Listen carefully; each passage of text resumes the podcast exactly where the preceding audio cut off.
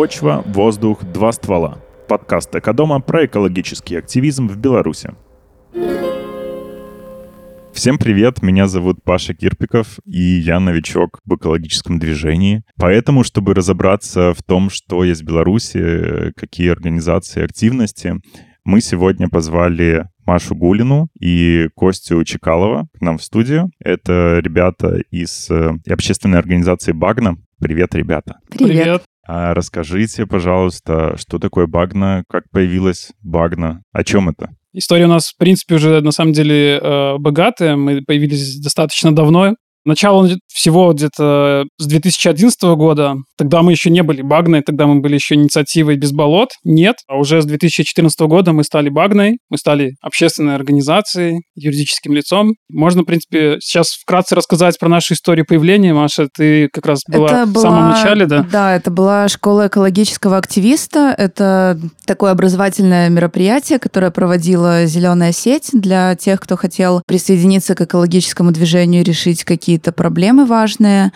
И там была я, и была Оля Каскевич. Это была неделя на хуторе, очень далеко от всех человеческих поселений любой цивилизации, где мы общались друг с другом как активисты, с разными крутыми представителями движений, уже существующих в Беларуси, и с природой тоже. Это тоже было важно.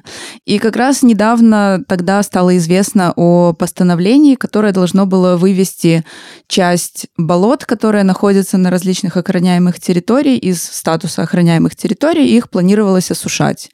И как раз Олю тогда очень затронула эта проблема, и она решила ей заняться вплотную и как-то эти болота сохранить. И началась такая очень большая кампания из вот такой очень маленькой инициативы просто ребят-активистов, которым было не все равно, которая переросла в какую-то республиканскую кампанию, в результате которой появился фильм, появился сайт, появился фестиваль на болоте. Ну, тут, наверное, уже Костя может рассказать, как они ездили в экспедиции и узнавали, что там на месте происходит. Да, вот как раз про ту инициативу. Я тогда только вернулся с Камчатки, и как раз еще будучи на Камчатке я узнал про эту проблему. И уже ехал, как бы знал, что да, я хочу увидеться с этими ребятами, чтобы как-то влиться в их команду. Вот с того момента команда кардинально поменялась, как бы часть людей ушло в совсем другие направления, и вот часть появилась как бы новых людей, что очень классно, как бы люди все горят темой сохранения дикой природы, как бы, и вместе вот с этой новой командой мы, в принципе, сейчас эту тему и толкаем в Беларуси.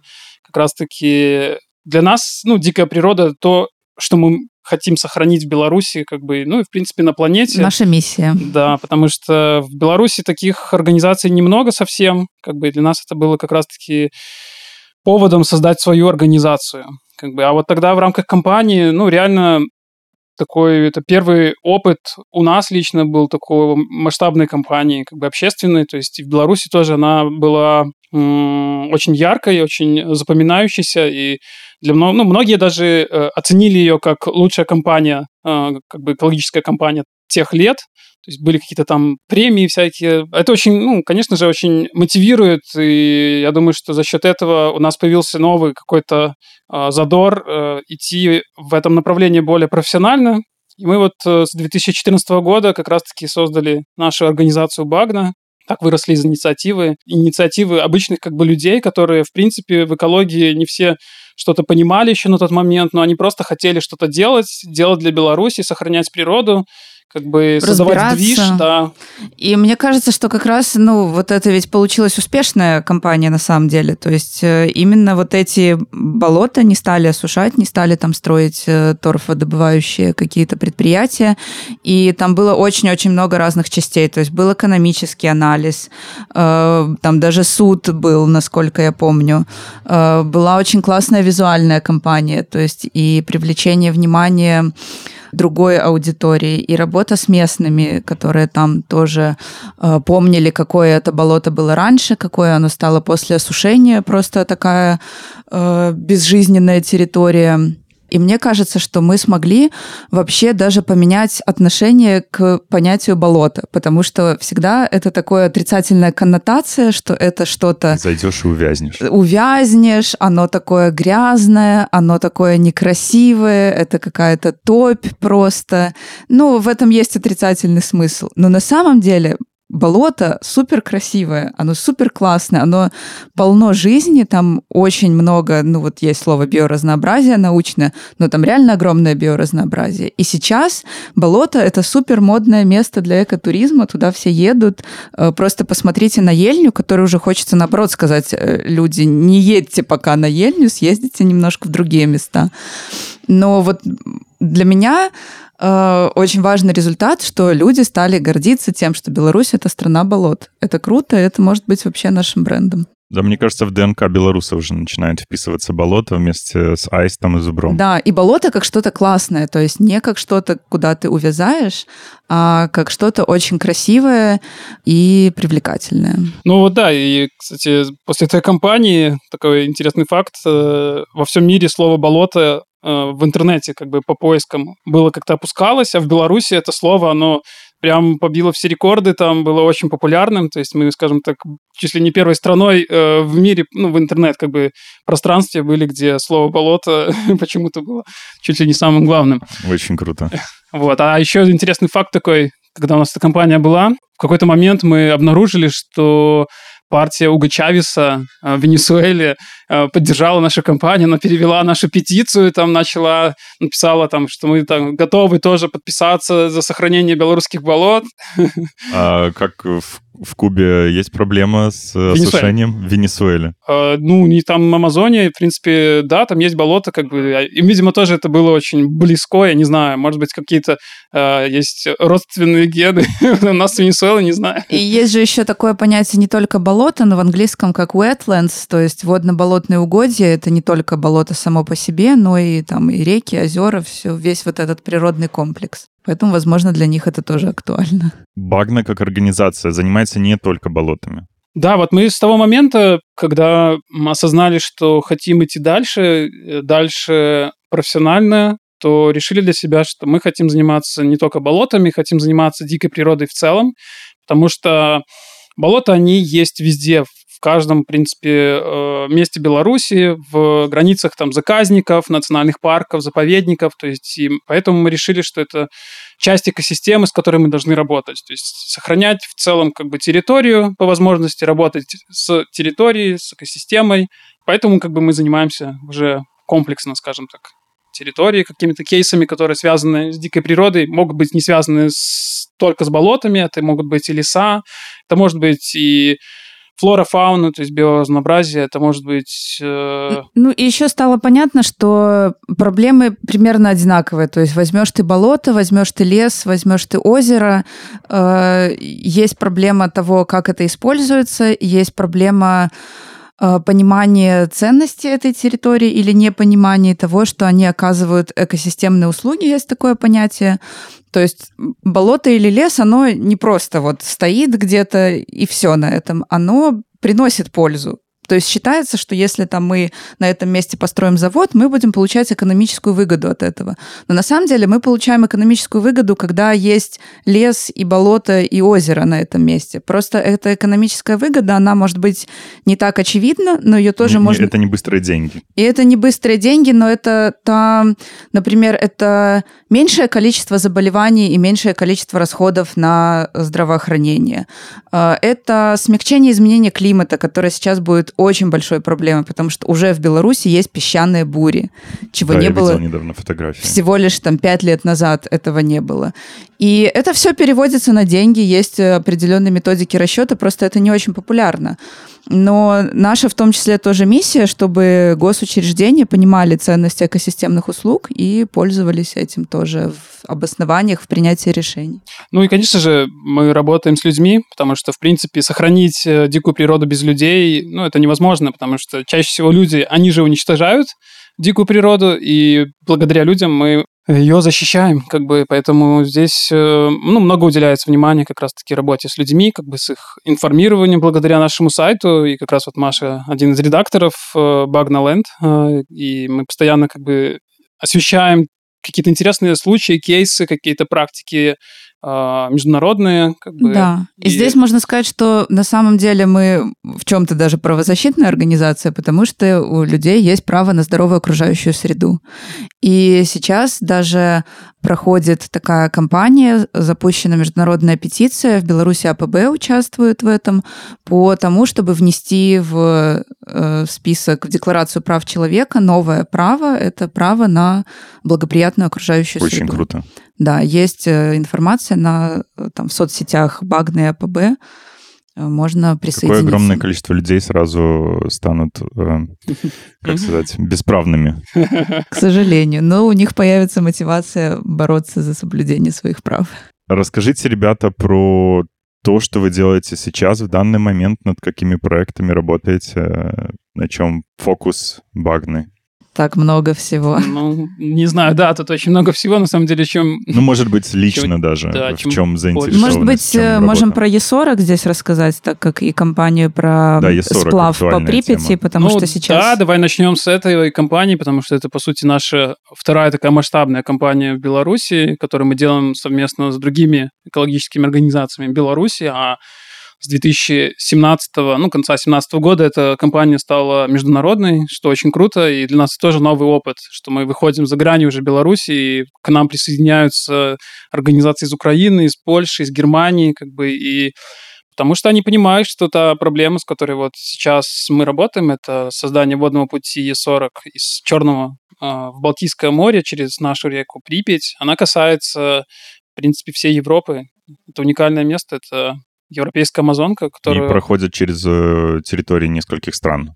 Да-да-да, через Польшу тоже там классные очень природные места, в некоторых мне удалось побывать, как бы очень красиво. И в Украине это тоже через Днепр, как бы сейчас там тоже много организаций начинает как бы присоединяться к этой кампании, как бы выступать против. Почему плохо? Плохо то, что собираются вот эти все реки в естественном состоянии спрямить. А в Европе практически не осталось рек в естественном состоянии. Что значит естественным? Вот такие вот извилистые. Вы все наверняка видели прекрасные фотографии с высоты Припяти, которая как змея действительно извивается по Полесью. И это очень редкая ситуация, это уникальная ситуация, потому что для удобства сельского хозяйства их выравнивают, их в такие бетонные как бы берега делают или укрепления, ну, чтобы было удобно там вести какую-то хозяйственную деятельность. Или чтобы она была судоходной, как собираются сделать в канале Е40. Но это очень плохо для биоразнообразия, это плохо для всех птиц, для которых это уникальные места, где они живут, для разнообразия растений, для микроклимата, снова противодействия изменению климата. В случае с Е40 это еще проблема того, что он будет проходить запланированно через загрязненные радиоактивные территории, и если там углублять дно, чтобы он был судоходным, поднимаются эти радиоактивные вещества, которые осели в иле и сейчас не приносят вреда, они все поднимутся. Будет облучение тех людей, которые там живут, тех людей, которые будут работать на строительстве и которые будут постоянно там на этих кораблях. Там вообще угроза для Киева и Киевского водохранилища, если вдруг реально как бы радионуклиды попадут туда, то там миллионы людей останутся без воды, потому что до сих пор они питаются за счет Днепра.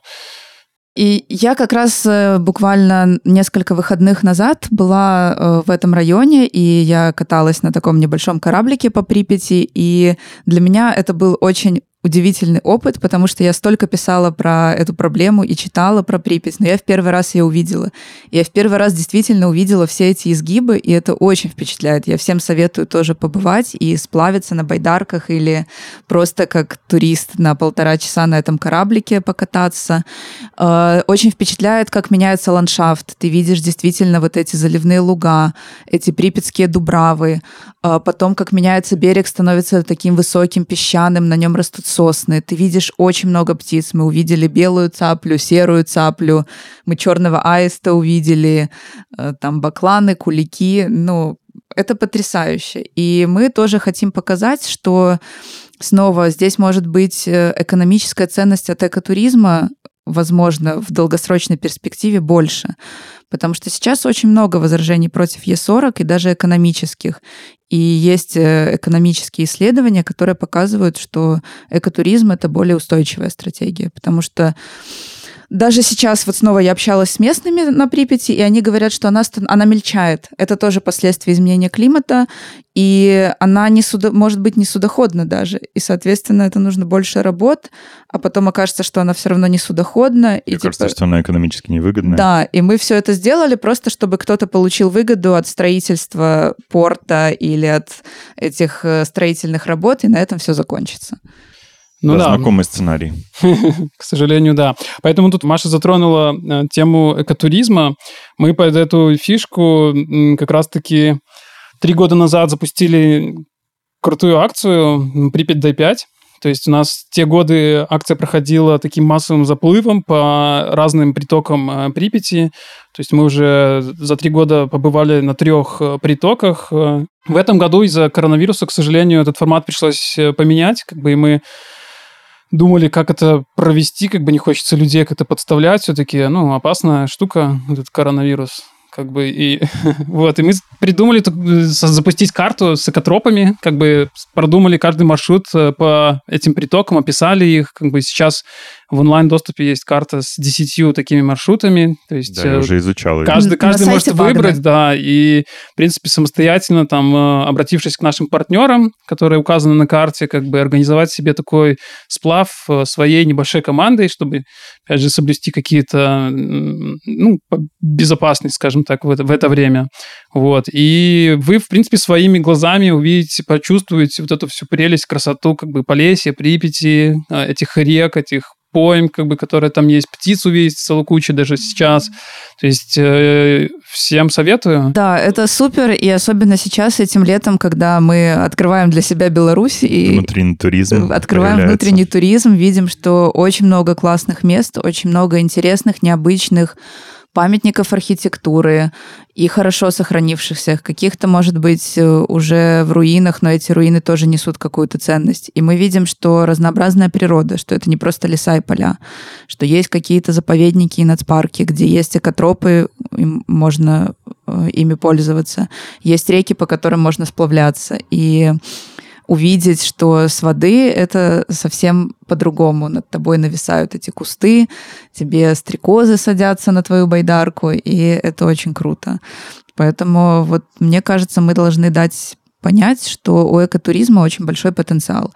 И когда границы откроются, люди будут готовы приезжать и платить деньги за то, чтобы увидеть уникальных птиц.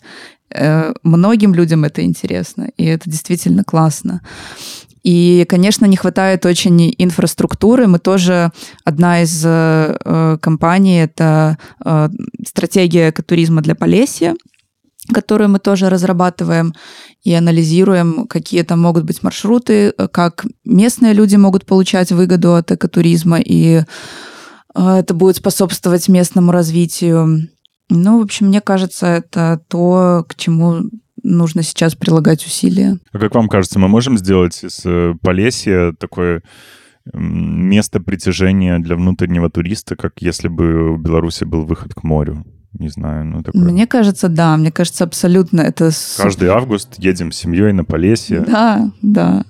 Ну, на самом деле, едут на Полесье весной, когда там разливается Припять, и Оля, как раз Оля Каскевич, наша коллега, рассказывала, что в Эстонии это сделали брендом. Вот этот разлив, они его назвали «Пятый сезон», у них тоже разливаются реки, и придумали такие специальные деревянные плоты, на которых можно просто находиться, любоваться этим пейзажем. И это очень важно, дать понять, что ландшафт ценен сам по себе. Не только ценно, когда стоит какая-то древняя церковь, это тоже ценно, но и ландшафт сам по себе – это не рамка для этой церкви, это тоже ценность. И вот как раз такой разлив Припяти может быть таким брендом, и все будут ездить, смотреть. Там прилетает куча птиц, куликов, на них тоже можно смотреть, это прикольно. И как раз-таки снова я была сейчас в путешествии на Полесье, и мы останавливались в роскошной усадьбе. Ну, это просто 4-звездочный отель. В глуши, который уже ты практически... Тебе нужно через шлагбаум переехать, потому что это уже там приграничная территория. И я спросила, откуда вот в этой глуши такая роскошная усадьба, очень стильная, красивая, все. Но это для охотников. Там останавливаются охотники. Но наша мечта и миссия, и цель, чтобы вот так все стильно и классно было для экотуризма организовано. И я уверена, что это было бы востребовано. Ну да, тут такое тоже...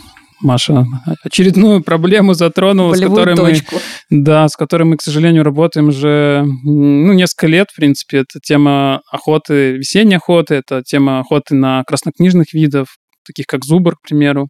Постоянная проблема с охотой на рысь, которую пытаются открыть у нас в стране, хотя рысь тоже находится в Красной книге.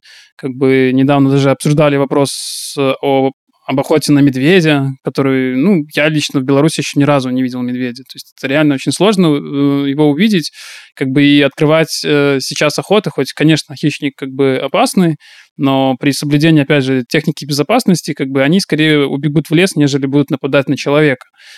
Поэтому все это очень для нас больно, когда Минлесхоз, охотники, они до сих пор лоббируют свои интересы, и, к сожалению, пока у нас в правительстве к ним прислушиваются больше, чем к нашему мнению. То есть так и не удалось нам добиться чего-то глобального в этом вопросе. То есть, и мы продолжаем работать дальше, надеемся же все-таки, что со временем что-то из наших предложений будет услышано, и ситуация будет меняться, и для...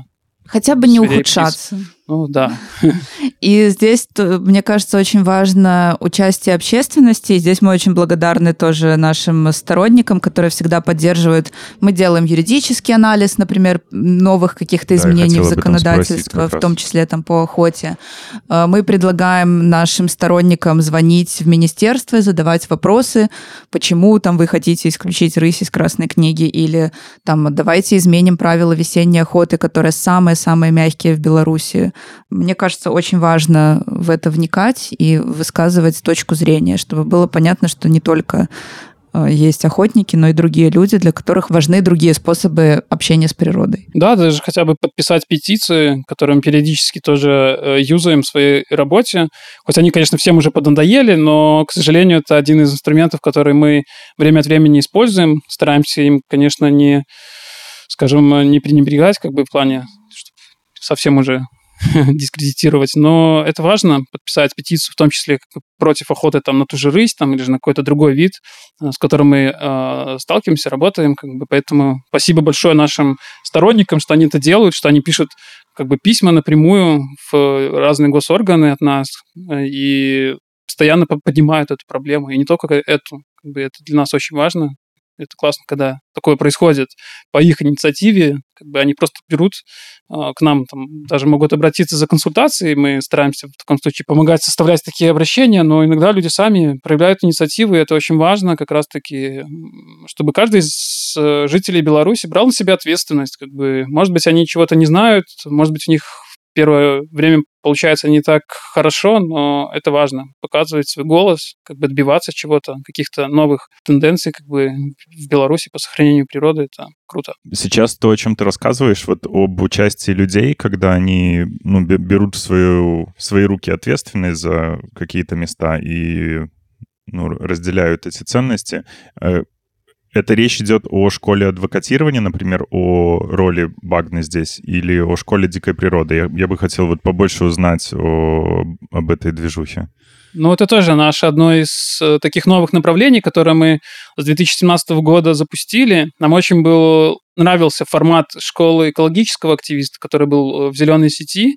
Тогда это был реально очень классный инструмент по привлечению людей в экологическую движуху, но, к сожалению, сейчас школа экологического активиста какого-то года перестала существовать, для нас он остался, этот формат, и мы решили с 2017 создать свою школу, которая направлена как раз-таки на дикую природу, то есть с этого года мы акцентируем внимание как раз-таки на адвокатировании, школу адвокатирования, чтобы появлялось больше людей, понимающих, как правильно организовать пусть даже свою маленькую компанию, на какие делать правильные акценты, куда писать, как организовать свою стратегию, тактику, как правильно составить те же обращения. Как бы это все как раз-таки мы стараемся как бы через свои школы передавать людям.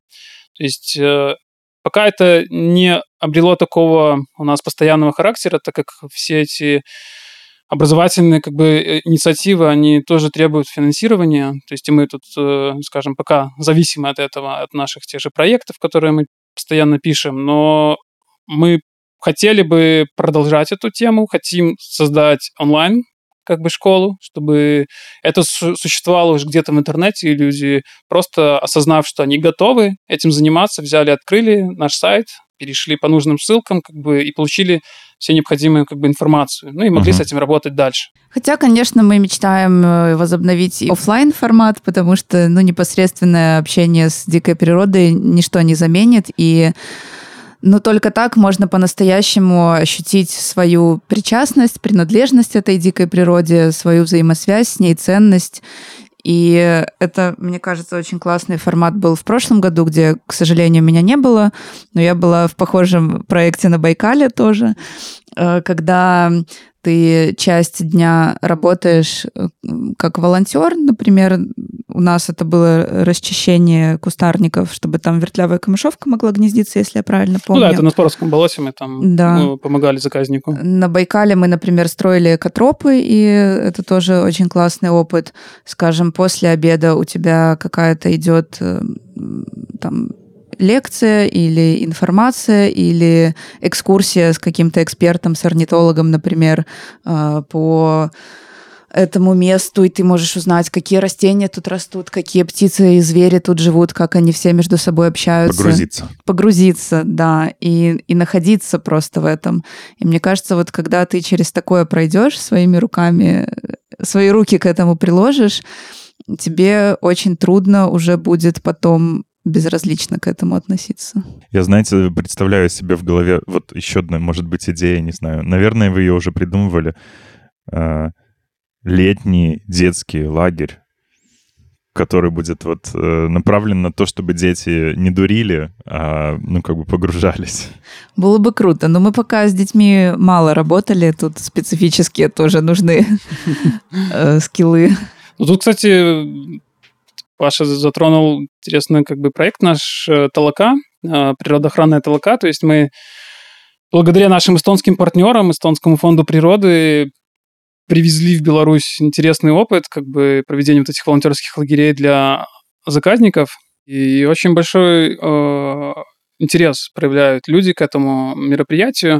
То есть в этом году из-за коронавируса ну, мы пока воздерживаемся проводить такой лагерь, но в прошлые годы обычно за лето два лагеря как минимум мы как бы проводили, то есть собирали там до 20 человек, волонтеров, которые готовы окунуться, получить новый опыт, ну и отправлялись в какую-нибудь природную территорию, заказник, договаривались, какую работу мы могли бы им помочь сделать, чтобы там развить экотуризм или же сохранить какую-то экосистему для какого-то исчезающего вида. То есть работа разная совершенно, как бы, но, опять же, мы делаем свой вклад в сохранение дикой природы, сохранение биоразнообразия, как бы помогаем заказникам, знакомим людей с этими территориями. То есть и это очень...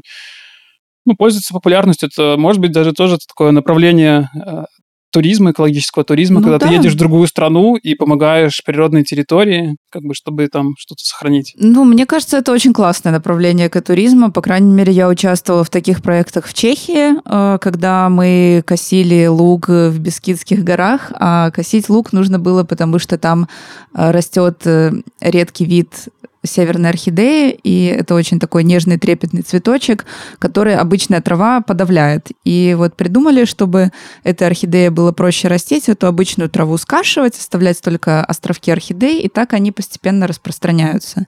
И вот там волонтеры с удовольствием приезжают на 2 недели, до обеда косят лук, после обеда изучают местные традиции. Там, например, мы учились печь хлеб по местным рецептам без дрожжей, мы там печь построили, в этой печи тоже делали пироги по там словацким рецептам тоже из этого региона, какие-то украшения делали. То есть такое и природное, и культурное, и вот помощь. Ну и действительно за 10 лет там смогли вывести эту орхидею из статуса угрожаемого вида. Ну или на Байкале там проект по строительству экотроп в нацпарках и заповедниках, которые окружают Байкал. И это очень популярный проект. Туда приезжают иностранные волонтеры, тоже там 10 дней живут. Ты узнаешь, как вообще устроена экотропа, что это не просто какая-то тропинка, а люди прокладывают ее в специальных местах, чтобы не повредить особо ценные территории, а направить людей там, где они смогут посмотреть на разнообразный красивый ландшафт. И ее тоже нужно содержать в порядке, восстанавливать. И 2 недели жить на берегу Байкала. Это круто. Поэтому, мне кажется, у нас это тоже может быть вполне направлением таким экотуризма. Людям это нравится. Но если смотреть вот личностно на такой туризм, то для меня это выглядит просто не потребительским туризмом, который не направлен на то, чтобы купить то, что я хочу, и увидеть что-то, что мне надо в Инстаграм запостить. Ну, в Инстаграм там можно очень много всего запостить. Другого. Потому что, да, это такое, как сейчас часто об этом говорят, это осознанный туризм, медленный туризм, когда у тебя нет цели увидеть как можно больше, а есть цель как-то перезагрузиться и, может быть, что-то о себе понять за это время. И один из проектов, над которыми мы работаем, это карта экотроп тоже, которую мы хотим делать, собрать информацию об экотропах в Беларуси. Их довольно много, но о них мало известно. Ну, вот там про Ельню многие знают, но есть во многих заказниках тоже. То есть собрать информацию, как туда доехать, что там находится, чтобы можно было это популяризировать и пользоваться. И привлекать паломников-иностранцев. Да. Главное, чтобы границы открыли. Будем надеяться. Хотя в Беларуси границы открыты. Но иностранцы привлекаться будут. Снова с теми же птицами. Они приезжают, у нас есть какие-то уникальные виды, как та же вертлявая камышовка, которая, бердвотчер выглядит как обычный воробей. Но вот это уникальный вид, которого там 50% всех птиц гнездится в Беларуси. А как отличить?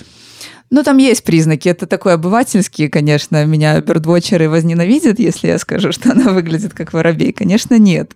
Очень красивая птица. Но люди, которым важно увидеть как можно больше видов, они приезжают, чтобы ее увидеть. Но есть, например, снова про Полесье. Там есть такая белая синичка, белая лазоревка.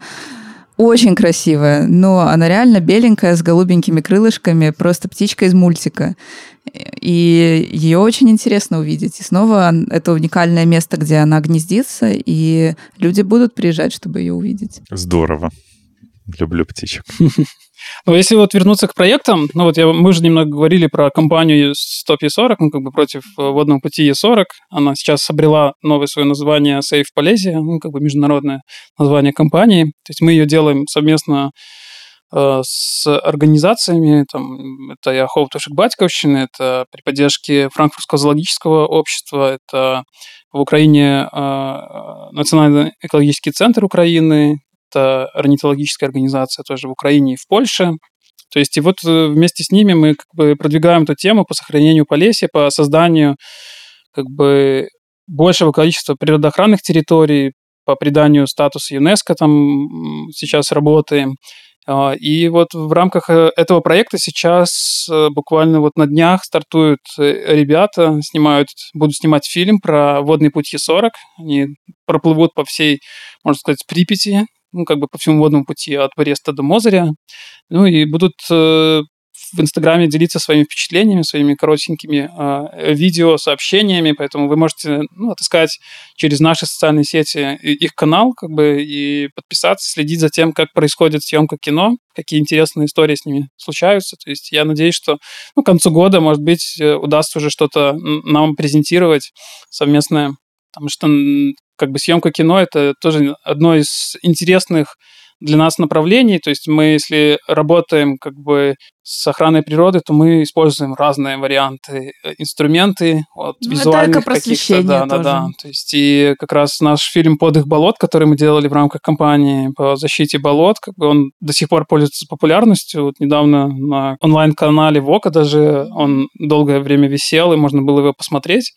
Он поездил по нескольким фестивалям. То есть, это круто, потому что это популяризирует Беларусь, это поднимает, застряет какие-то важные, по нашему мнению, экологические проблемы.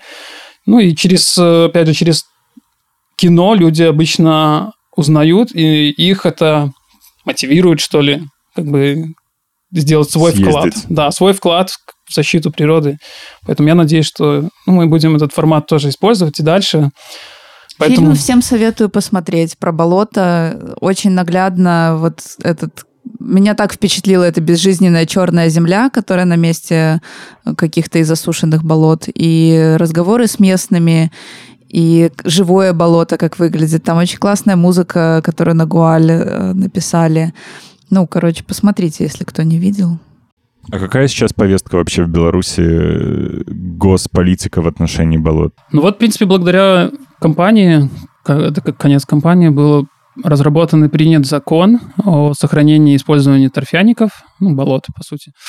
Вот, это работа нескольких организаций, в том числе госорганизаций, как бы мы там в том числе участвовали в разработке этого закона. То есть сейчас на данный момент как бы закон уже принят, то есть он уже начинает действовать. Сейчас разрабатываются подзаконные акты, которые помогут это все регулировать. Ну и по этому закону все малонарушенные, все сохранившиеся как бы естественные болота, они будут под охраной, а уже нарушенные и, скажем, ранее осушаемые болота, они будут еще до сих пор как бы юзаться под торфодобычу, но на самом деле это не такие большие площади по сравнению с тем, что у нас осталось, хотя, конечно, болот мы потеряли очень много. Как бы если говорить в процентах, то мы потеряли более половины всех болот, которые у нас были как бы в Беларуси. То есть, поэтому очень важно сейчас как раз-таки сохранить то, что осталось, по возможности восстанавливать все, что можно. И в это тоже сейчас как раз-таки государственные организации, международные всякие фонды вкладываются, общественные организации тоже это, в принципе, поддерживают и лоббируют как бы по восстановлению нарушенных болот, особенно вблизи как бы особо охраняемых природных территорий или же внутри этих территорий. Потому что с изменением климата мы ощущаем все больше и больше последствий от всего этого. От мелиорации на Полесье, где вот Маша говорила, песчаные бури, это осушенные колодцы и недостаток воды в реках. Это все, в принципе, последствия осушения болот, мелиорации, бездумной мелиорации, которая до сих пор продолжается, из которой мы, к сожалению, пока не в состоянии полноценно работать. Как бы, чтобы вы понимали, мелиорация и осушение болот – это разные вещи. Мелиорация чаще всего как бы происходит на сельскохозяйственных полях, и она под сельское хозяйство. А как бы осушение болот – это чаще всего происходит под добычу торфа, который используется в виде там, торфобрикета или же поставляется за границу ну, для топлива там, или же для более глубокой переработки. Поэтому вот с одним мы как бы направлением работали и продолжаем работать, но чуть уже в другом формате. А вот с сельским хозяйством, к сожалению, это очень сложно. Учитывая государственную политику, по сельскому хозяйству это еще сложнее. Но я надеюсь, что до этого момента как бы, мы тоже когда-нибудь дорастем и все-таки сможем как-то повлиять, потому что хотя бы то, что уже в стране принят закон об органическом сельском хозяйстве, это уже хороший шаг, который сделали наши коллеги из Центра экологических решений, и агрокультуры, и экодома тоже. Поэтому вот только совместными усилиями общественных организаций мы можем что-то реально как бы продвигать, менять политику экологическую, как бы ее создавать. Вот, и все наши компании тоже мы не делаем в одиночку, потому что это тяжело. Как бы мы всегда находим партнеров, и они всегда отзываются. Мы находим сторонников в регионах, как бы мы находим среди людей, особенно тоже городских жителей, которые давно отвыкли от дикой природы, как бы, или же редко бывают там, но им до сих пор это дорого, потому что они раньше в детстве отдыхали там у бабушек и дедушек. Как бы, поэтому... Сейчас, опять же, сплочение на нас всех – это как раз-таки один из важных компонентов успешных каких-то кейсов. Мне очень нравится, например, что в кейсе с Е40 нас поддерживает Союз предпринимателей Беларуси, которые проводили экономический анализ этого проекта, и которые... Я просто слышала, как один из них действительно рассказывал, что я сам провел детство на Полесье, я помню, как это выглядело, и я не хочу, чтобы это было разрушено. И вот, мне кажется, такое сотрудничество – это самое ценное, когда и бизнес понимает, что здесь долгосрочной выгоды не будет, но есть выгода там, от каких-то экотуристических, например, бизнесов, и общественные организации, местные жители, и, возможно, и государственные организации тоже прислушаются. Но вот проект с охраной торфяников, мне кажется, это как раз очень хороший пример, когда можно вместе работать. Очень круто. Может быть, есть еще какие-то кейсы, которыми хотели бы поделиться? Ну, есть у нас, конечно, не все так удачно. Есть и негативные кейсы, к сожалению. Ну, про один из них мы говорили, это с правилами охоты. К сожалению, до сих пор ничего не получилось нам поменять существенно. Как бы есть из негативных кейсов... Может быть, альманы. Альманы, то, что дорогу построили. Да, это тоже Альманские болота. Очень важная территория, большая. Это комплекс из и верховых, и низинных, и переходных болот. Его даже хотели сделать заповедником. Ну, мы надеемся, что мы все-таки сможем когда-нибудь сделать из него. Но там... сложная ситуация, там построили дорогу, хотя многие общественные организации возражали и приводили аргументы, и не проводились должным образом общественные слушания и экспертизы экологические. И это нарушает целостность вот этой территории. То есть ценность территории в том, что ну, она вот целиком такая. Нельзя там построить посередине дорогу и сказать, ну, у нас же две осталось еще по бокам территории, они тоже хороши. И мостик построить для животных. Да, нет, так не работает. И там пожары происходят, там хотят строить еще линию электропередач, и опасаемся, что будут вырубать деревья для этого. Ну, в общем, это... Пока нету у этой территории какого-то статуса, который бы защитил от всех этих действий, нельзя сказать, что этот кейс закончен успешно. Ну, мы пока не так тоже успешно работаем с Министерством лесного хозяйства. Есть у нас много сложных ситуаций с ними во время диалога, то есть с рубками леса, которые продолжаются, с уничтожением мест, где были выявлены редкие виды растений или же гнезда птиц. То есть и сейчас все еще возникают конфликтные с ними вопросы, но мы юзаем разные варианты мониторинга, и вот как раз-таки один из способов вовлечения обычных людей, по сути, это возможность участия в аудитах лесной сертификации, то есть если ты живешь где-то рядом с лесом, и ты знаешь, что этот лес, массив, или лесхоз имеет статус сертификации FSC, и ты можешь, в принципе, отследить, когда будет проходить аудит, принять участие, подать заявку, принять участие как наблюдатель в аудите, или же пожаловаться на какие-то выявленные достоверные факты нарушений, что тебя не устраивает, какие есть проблемы, и сообщить это аудиторам, и они это будут уже на своем уровне поднимать с руководством лесхоза. И это тоже, в принципе, инструмент, который действует, мы к нему сейчас прибегаем активно, как раз разработали уже справочник по участию в таких аудитах для обычных людей. То есть я думаю, что вот-вот в этом году мы обязательно его опубликуем, и вы сможете тоже им пользоваться. Я, может, скажу пару слов, что такое FSC. Это сертификация лесов, которые выращиваются по определенным требованиям экологическим. И такой сертификат на бумаге, например, которую ты используешь, или мебели, которую ты покупаешь, означает, что минимальный наносится вред окружающей среде при выращивании и обработке такой древесины.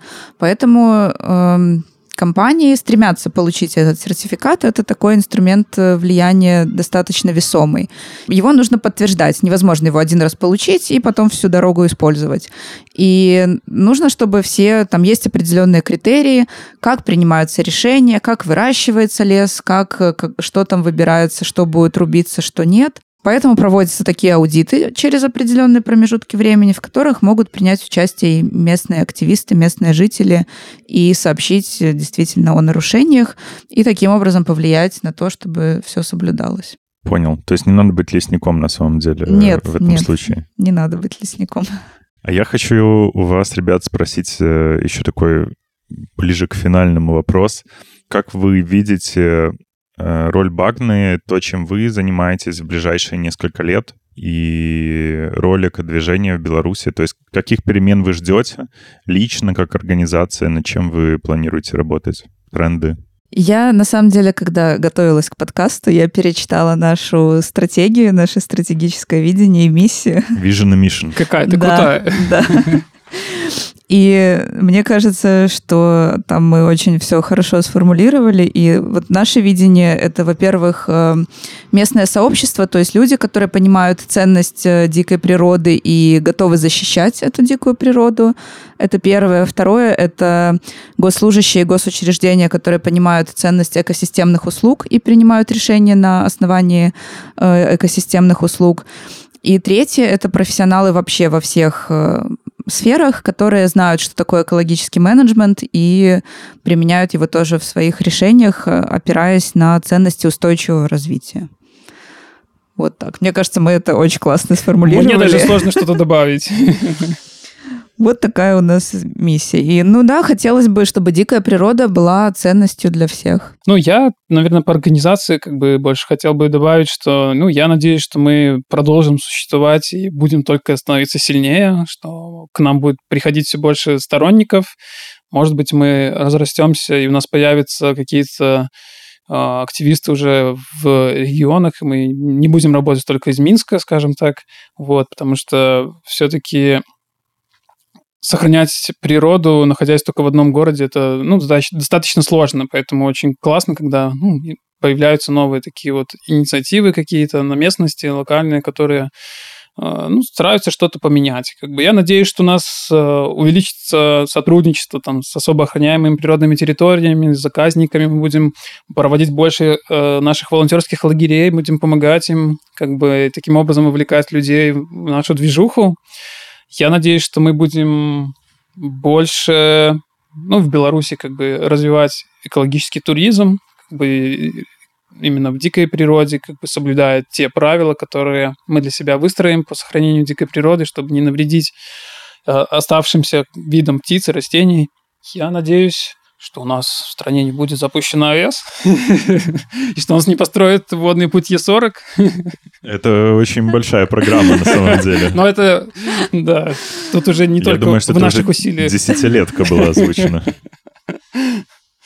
Ну да, и, конечно, что законы будут на нашей стороне, как в случае и на стороне природы, как в случае с охраной торфяников.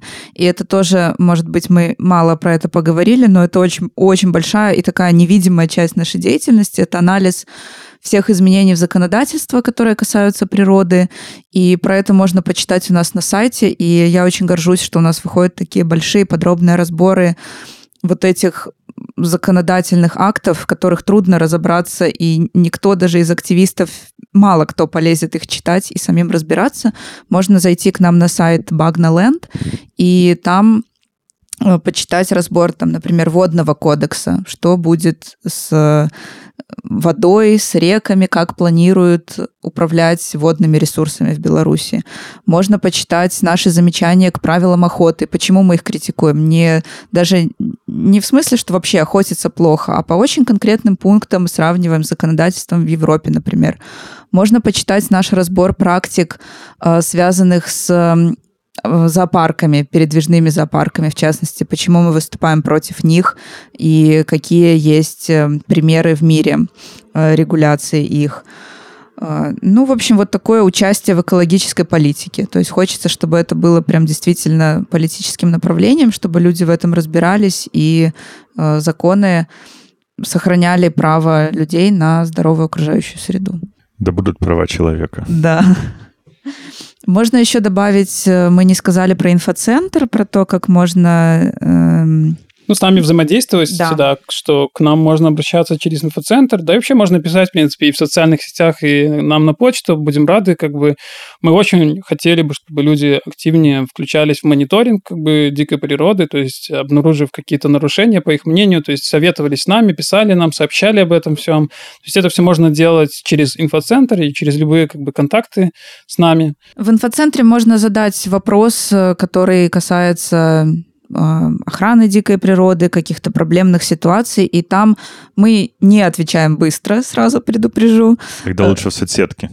Но просто в инфоцентре там действительно мы находим экспертов, специалистов, которые могут дать очень обоснованный ответ, и ученых, и юристов, и экспертов из общественных организаций. Поэтому там такой получается очень обгрунтованный. Да, уже. И мы В том как бы, случае мы не решаем проблем самостоятельно, то есть мы решаем эти проблемы вашими как бы, усилиями, вашим участием. То есть мы помогаем, как бы консультируем, потому что ну, я считаю, что общественные организации не могут решить всех проблем. То есть очень важно, чтобы люди умели брать ответственность на себя, как бы, если их эта проблема беспокоит, и эта проблема как бы, посильна им. Они чаще всего посильны, так как касаются каких-то региональных локаций. Вот. В принципе, мы готовы всегда посоветовать из нашего опыта, там, подключить наших юристов, которые хорошо в этом разбираются, ну и помочь как бы решить эти проблемы. Да. Вот. А так обращайтесь, не знаю, у нас периодически возникают потребности, в том числе в переводчиках, мы их развиваем свой сайт, мы создаем какие-то новые проекты, которые хотелось бы делать многоязычными. Как бы мы... У нас много медийных проектов, которые мы делаем. По визуалу тоже помощь всегда нужна. Да, там связанные с сайтами, периодически тоже нуждаемся в такой помощи. Если все-таки с коронавирусом у нас ситуация решится, и у нас появятся волонтерские лагеря, то вы можете помогать нам участвовать в этих лагерях, как бы подключаясь. Это то, что обычно нравится как бы, народу, как бы активный движ такой, новое знакомство. Как бы участвуйте до конца лета, до последнего дня августа в наших сплавах, как бы пользуйтесь картой, находите и отправляйтесь в путешествия, как бы публикуйте свои фоточки, видео, там какие-то классные зарисовки под хэштегом «Сейв Полесье». И чтобы мы могли вас увидеть, тоже использовать потом и эти крутые впечатления ну, в наших дальнейших как бы, проектах. Читайте наш сайт bahna.land. Круто. Как раз хотел спрашивать, как же с ребятами связаться? Ребята мне все рассказали. И соцсети Багна, я думаю, вы найдете ВКонтакте, Facebook, Instagram. Круто. Спасибо большое. С нами был Костя Чикалов и Маша Гулина. Спасибо. Общественная организация «Багна». Да, очень круто. Спасибо большое. Нам было очень классно рассказать обо всем. Всем пока. Пока.